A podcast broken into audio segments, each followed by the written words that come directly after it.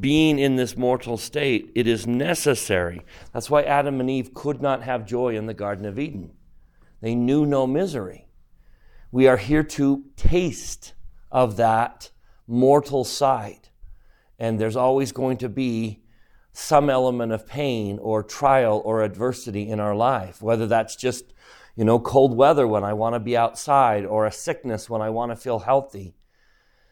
My wife fell and injured her shoulder, and she's, you know, it's six weeks and she still doesn't have full mobility, and she's frustrated that it's taking this long to heal. And, you know, even though it's not massive pain, it's just, it's part of mortality. Every one of us, in one way or another, are going to taste of those challenges. And hearing Him in that adversity, hearing Him in that darkness is critical. So I wanted to take some time on that. But there is another moment that I want to raise your attention to. Hearing Him in prosperity might be just, if not more important, because of our tendency, what we tend to do in prosperity. So let me bring this a little bit closer so I can write on the board. Put you guys right there. let me move this out of the way.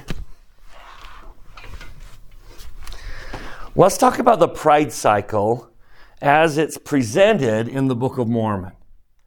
Mormon kind of makes this really, really clear as he talks about the different people that cycle through this. So let's start. I'm going to put a big circle here on the board. That's not a very good one. I can do better than that. Okay. All right, let's cycle through pride. Let's start here at the very top and let's start with righteousness. Okay, what happens when someone decides to be good, to obey commandments, to follow instructions? They commit to keep their covenants. What always follows righteousness? And we have really no control over this because this is something that Heavenly Father does. Blessings always follow righteousness. If you obey, He blesses you. In fact, He continues to pour out blessings. And what do we know about Heavenly Father? He is an abundant God. He blesses us abundantly.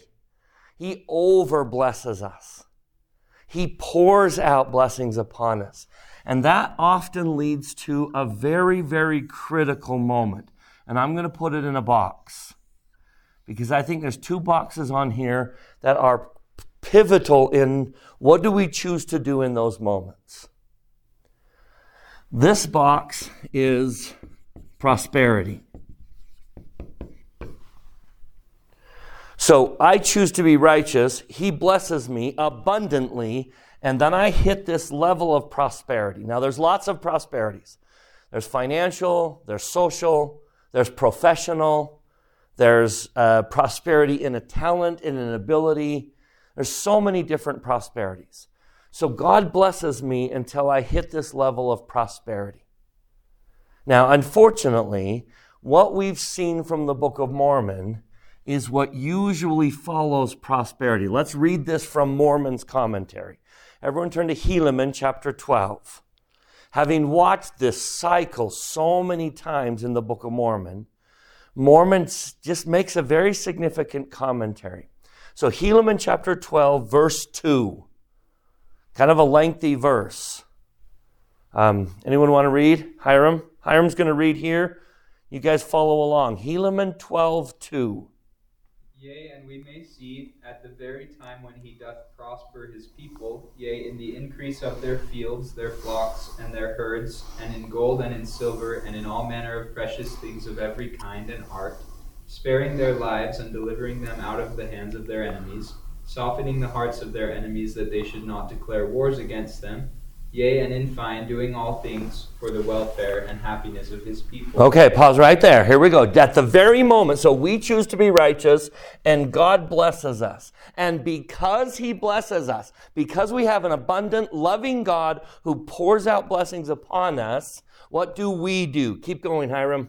Yea, then is the time that they do harden their hearts and do forget the Lord their God, and do trample under their feet the Holy One.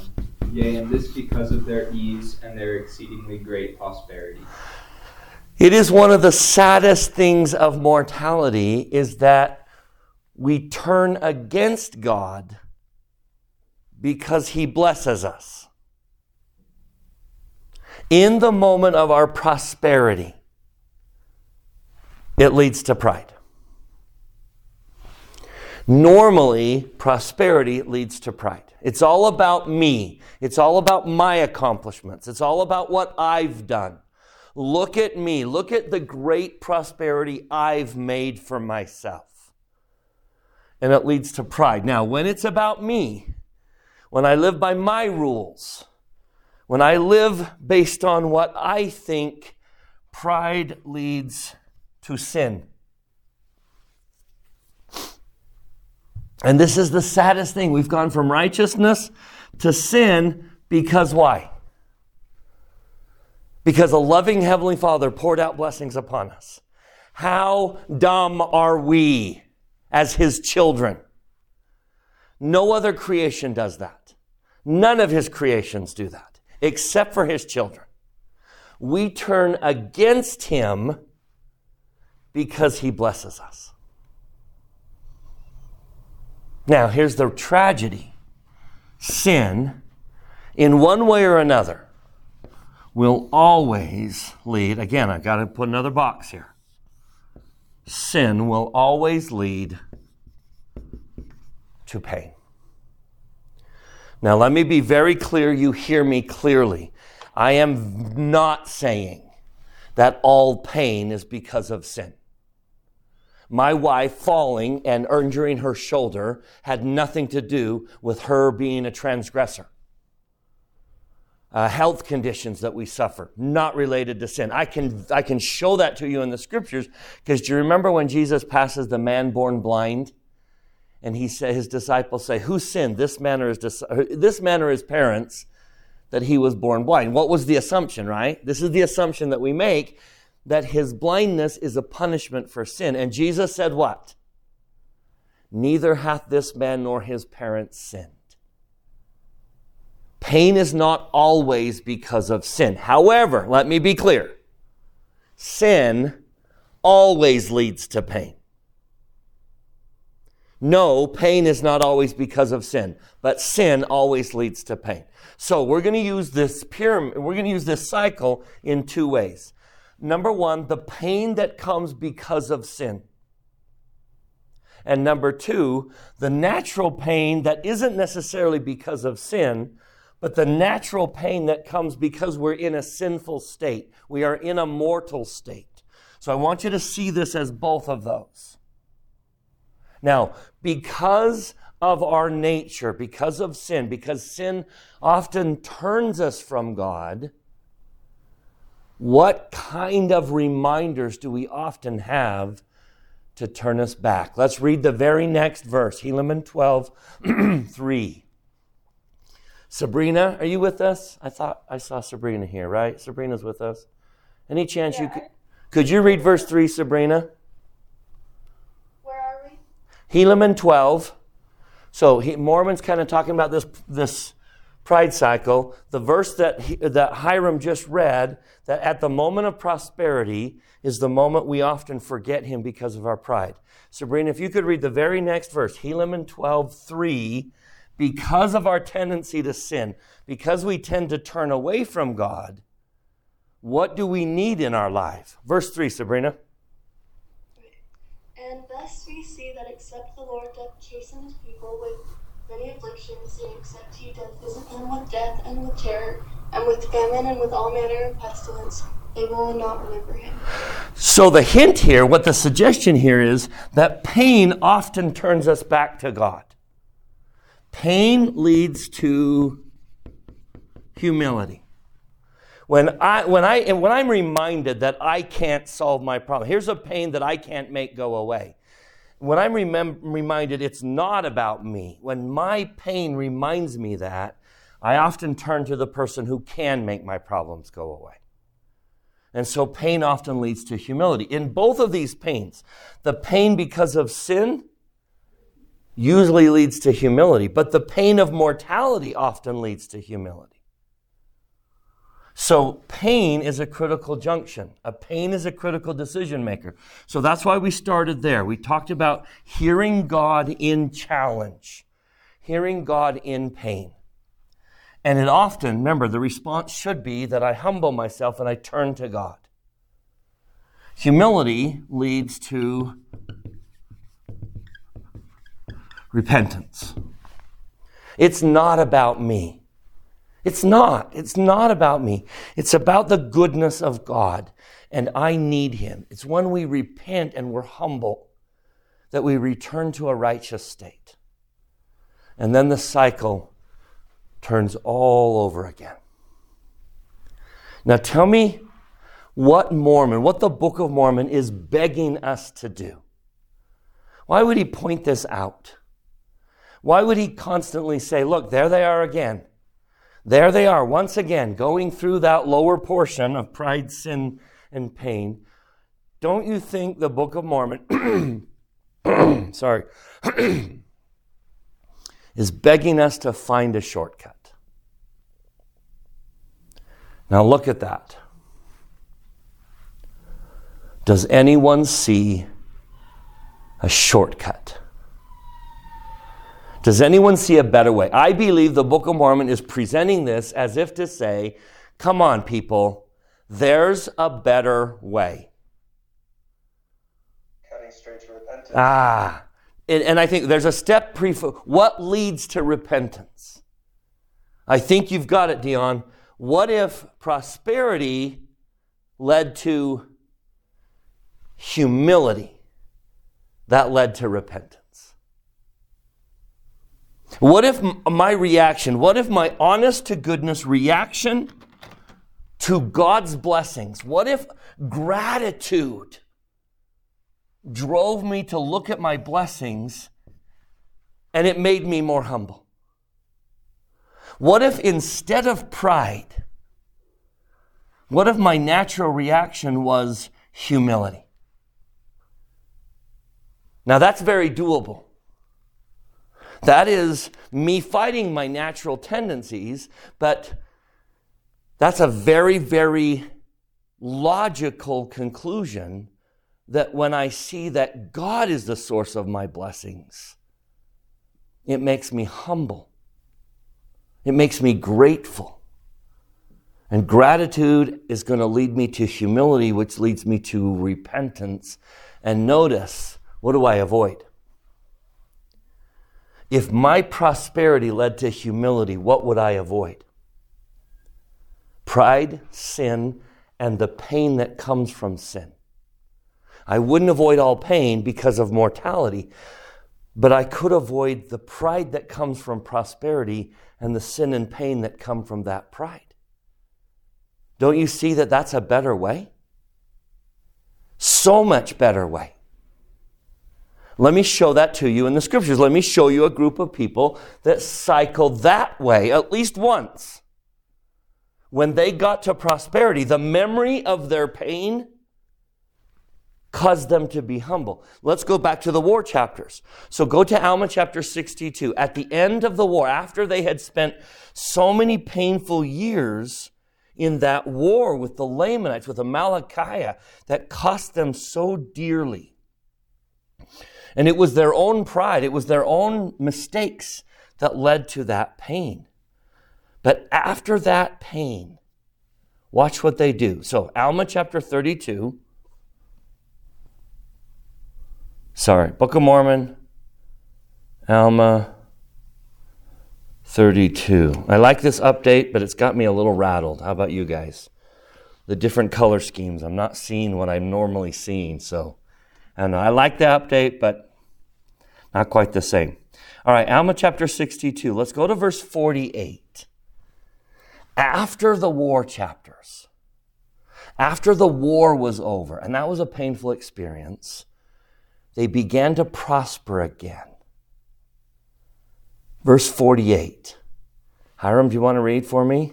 Um, yeah. Alma 62 48. Sorry, yeah, Alma 62 48. Okay. And the people of Nephi began to prosper again in the land, and began to multiply and to wax exceedingly strong again in the land, and they began to grow exceedingly rich. Okay, so they're here, right? After the war, after the painful experience of the war, they're back to here. The Nephites are prospering. Now, normally, prosperity would lead to pride. But the memory of the pain, the memory of the lessons learned, the memory of God being with them, the stripling warriors, their, their protection from the, the, the, the, in the war, causes them to do this. Keep reading, Hiram. Watch them go through the shortcut. Notwithstanding their riches or their strength or their prosperity, they were not lifted up in the pride of their eyes, neither were they slow to remember the Lord their God, but they did humble themselves exceedingly before him. That's the shortcut. Do you see it? they, notwithstanding their riches, notwithstanding their prosperity, they were not lifted up. They were not lifted up in the pride of their eyes. Why? Why? What, what led them through the shortcut? Verse 50, Hiram, one more if you don't mind. Yea, they did remember how great things the Lord had done for them, that he had delivered them from death, and from bonds, and from prisons, and from all manner of afflictions, uh-huh. and he had delivered them out of the hand of their enemies. That memory made their prosperity flow to humility. Remembering God, remembering the great things of God, led to humility. Do you see the shortcut? Do you see the lesson? Now, here's the tragedy. Here's the tragedy. Ready? That's chapter 62, right? All right, count them 63, Helaman 1, Helaman 2, Helaman 3. Four chapters. Four chapters later, and they're back here on prosperity. And guess which they choose this time? Four chapters later, they're right back here. But this time, look at verse 1. What, what do you find right in the middle of verse 1? It says, A little pride was in the church. Now, why is this an issue? Jump down to 24. What word jumps out of verse 24? Helaman 3:24. There was exceedingly great prosperity in the church. In fact, verse 25, so great was the prosperity and so many the blessings which were poured out upon the people that even the high priests and the teachers were themselves astonished beyond measure. That's how abundant God is. Even the priests were amazed at the blessings that God was pouring out upon the members of the church, the prosperity of the church. And yet, here it comes, ready? It's been four chapters since they psych, they skipped, they shortcutted through the bottom part of the pride cycle. But now go to verse 33.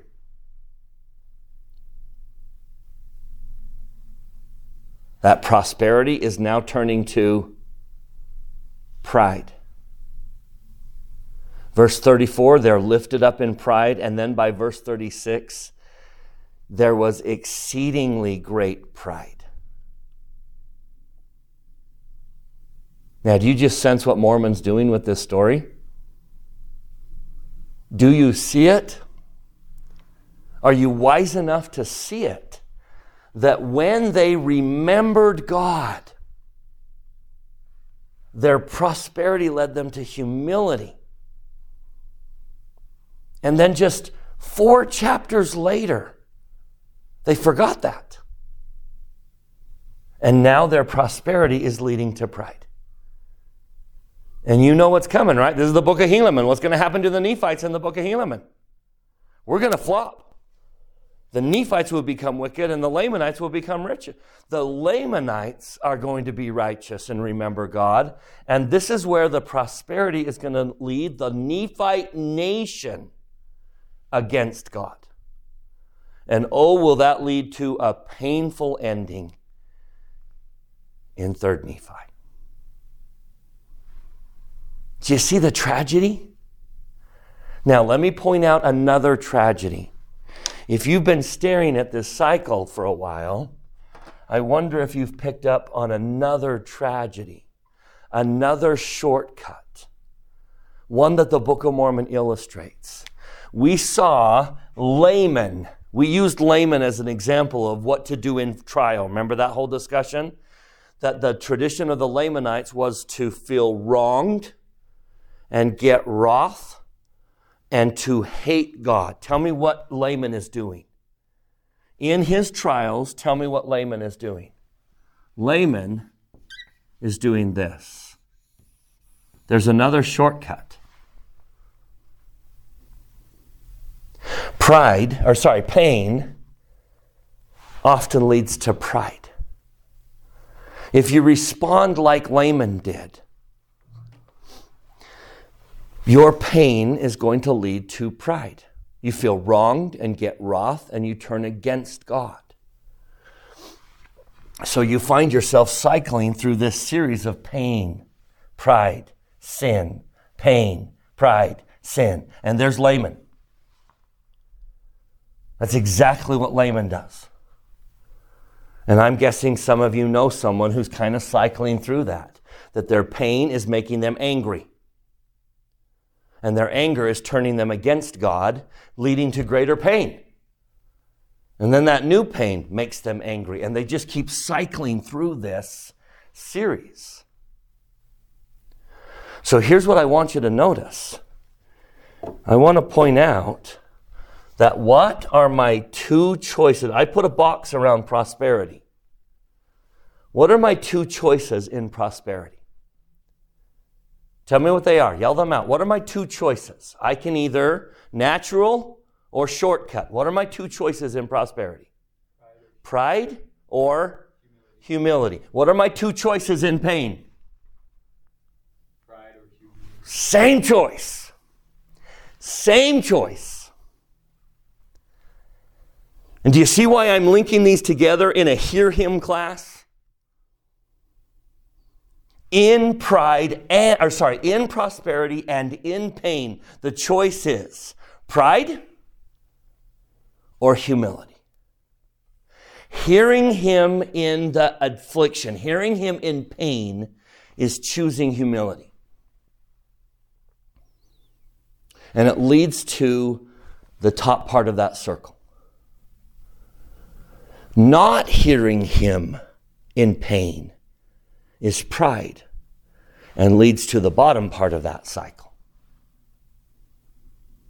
And the same thing is true now of our next discussion prosperity. When things are going well,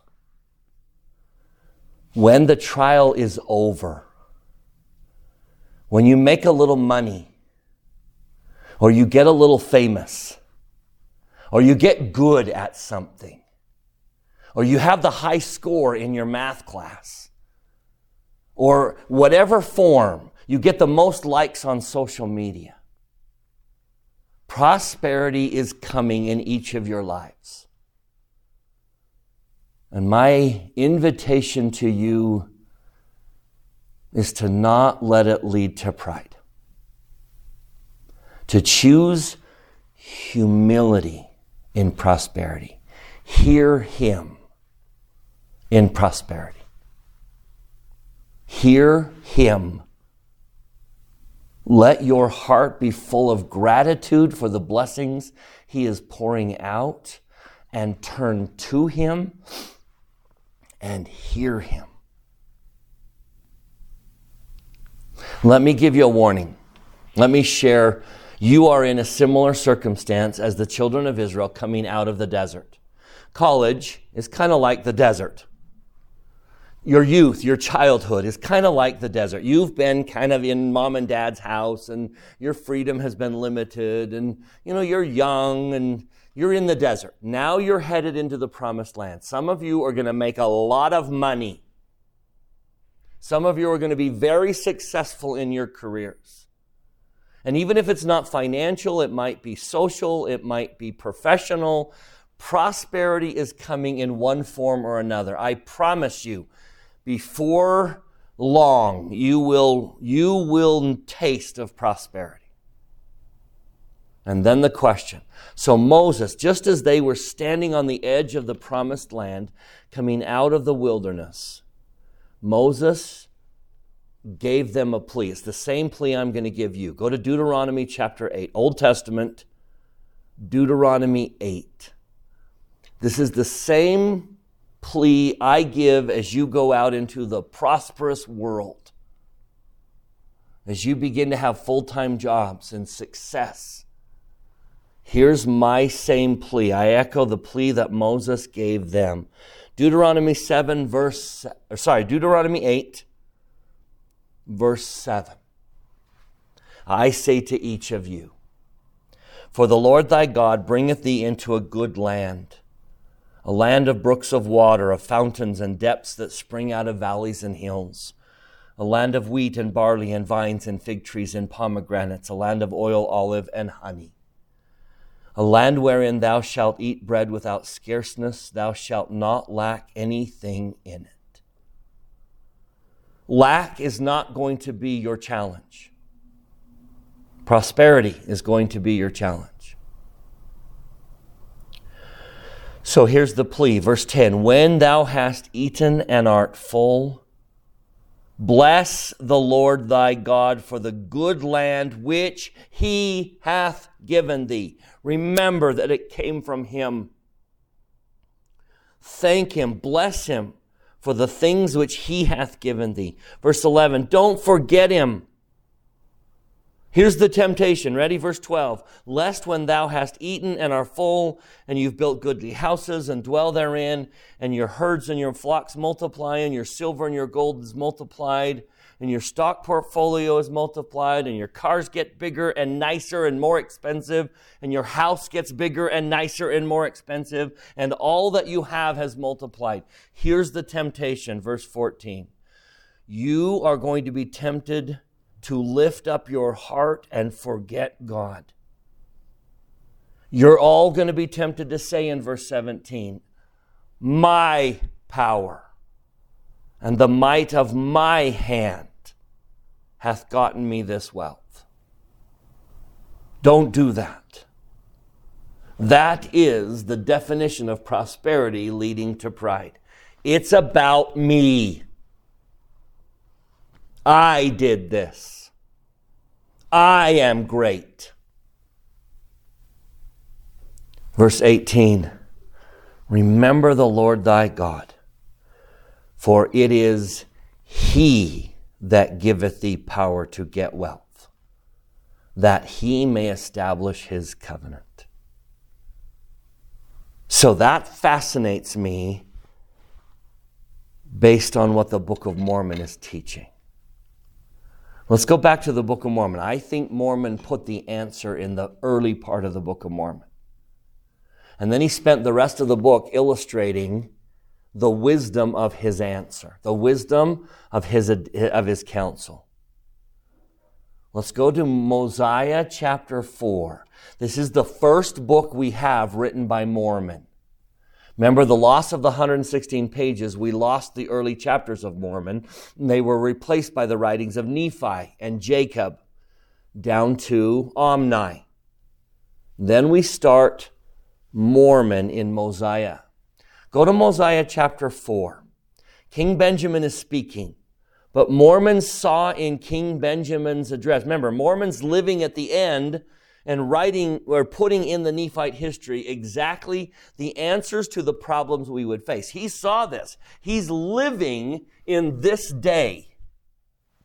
And he says the answer was in King Benjamin's address. So he included it. Go to Mosiah chapter 4 in the Book of Mormon. Now, go to verse 11, but don't read verse 11. Bear with me for a second. Don't read verse 11 in Mosiah chapter 4, verse 11, which, by the way, should have Christmas lights and bells wrapped around it.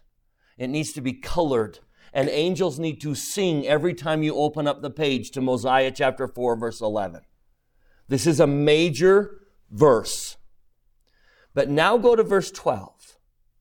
Whatever he said in verse 11, he says, I say unto you that if you do this, whatever he said in verse 11, I'm now reading in verse 12. If you do this, notice that everything else in my life will go well. First, verse 12, my relationship with God, the first commandment to love God is going to be fulfilled if I do whatever he told me to do in verse 11. If you do this, I'm reading in verse 12, you will always rejoice. You'll be filled with the love of God. You'll retain a remission of your sins and you'll grow in the knowledge and glory of Him that created you, the knowledge of that which is just and true. Sure sounds like doing this will make my relationship with God right. Do you agree? Sure sounds like that's the promise. You do this, and you and God are okay.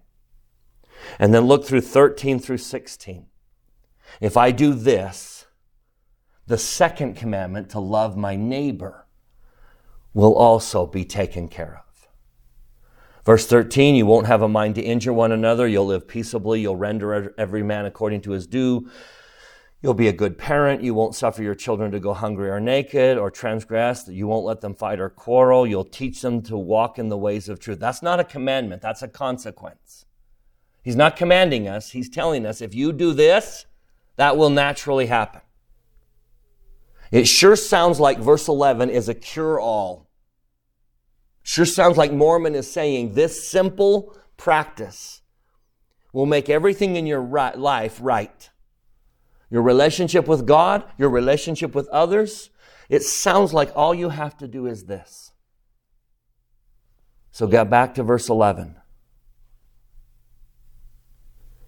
Again, I say unto you, as I have said before, that's interesting. He's repeating himself as you have come to the knowledge and of the glory of God, or if you have known of his goodness and have tasted of his love, and received a remission of your sins, which causeth such exceedingly great joy of your souls, even so, I would that ye should remember and always retain in remembrance what two facts. Always remember two things, and everything in life is going to be okay. Tell me what the two things are. The greatness of God. God is great. I am not. God is great. I am not. Now, could it be so simple? Could it be so simple that humility in both cases. Humility. I better do this in red again. Humil- choosing humility is God is great.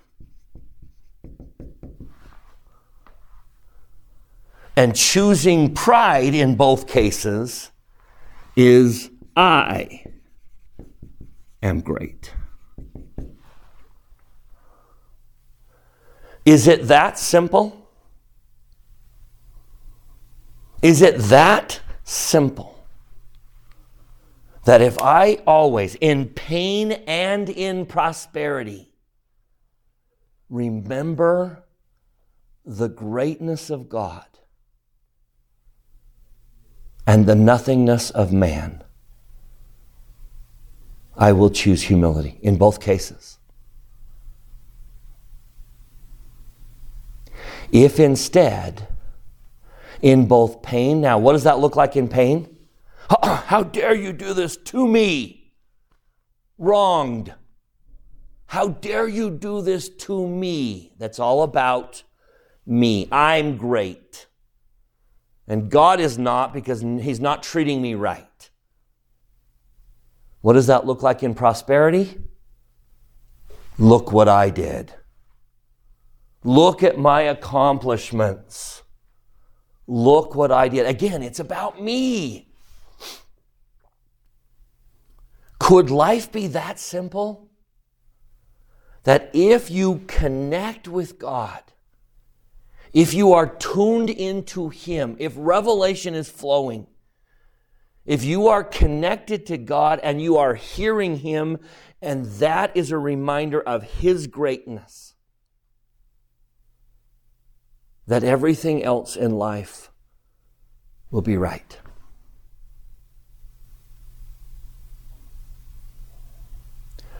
It is my testimony to you. It is my solemn testimony. Allow me, someone who's 30 years down the road from all of you, allow me to testify that it is that simple. I have had a front row seat of wonderful people who hit both pain and prosperity. And I testify with all my soul. The Book of Mormon seems to be testifying with all its energy that it's that simple. If you remember God always, everything works out in prosperity and in pain. If instead the focus is you,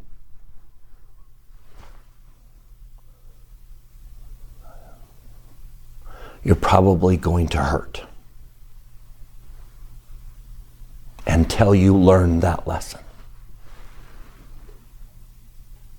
I think the Book of Mormon just taught us the greatest secret of life. Hear him. How did the first vision begin? Joseph, this is my beloved son. Hear him.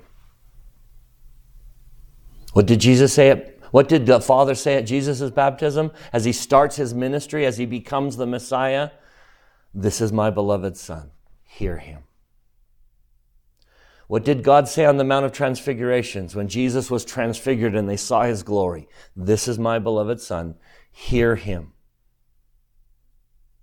It seems like every single time that the Father speaks to us, what does he say? Hear him. Could it be that simple? That if, as you cycle through life, you remember Him, that you listen to Him, that you pray to Him, that you connect with Him, that the flow of revelation is constantly flowing in your life, that you open up that channel, everything that we've talked about, that by forgiving others, you receive from Him. If everything we've talked about is constantly in place and I am receiving from God, it is my testimony that everything else in my life will go right. It doesn't mean I'm going to be free of mortal challenges. But when those challenges come, I will be humble in them and blessings will come. I bear you my testimony and plead with you to be wise enough to hear what the Book of Mormon is teaching today. I would that you should remember and always retain in remembrance the greatness of God and your own nothingness and his goodness and long suffering towards you, unworthy creatures. Not invaluable. He didn't say that and humble yourselves, even in the depths of humility, calling on the name of the Lord daily and standing steadfast in the faith of which is to come. If you do that, everything else will be right. Of that I testify in the name of Jesus Christ. Amen.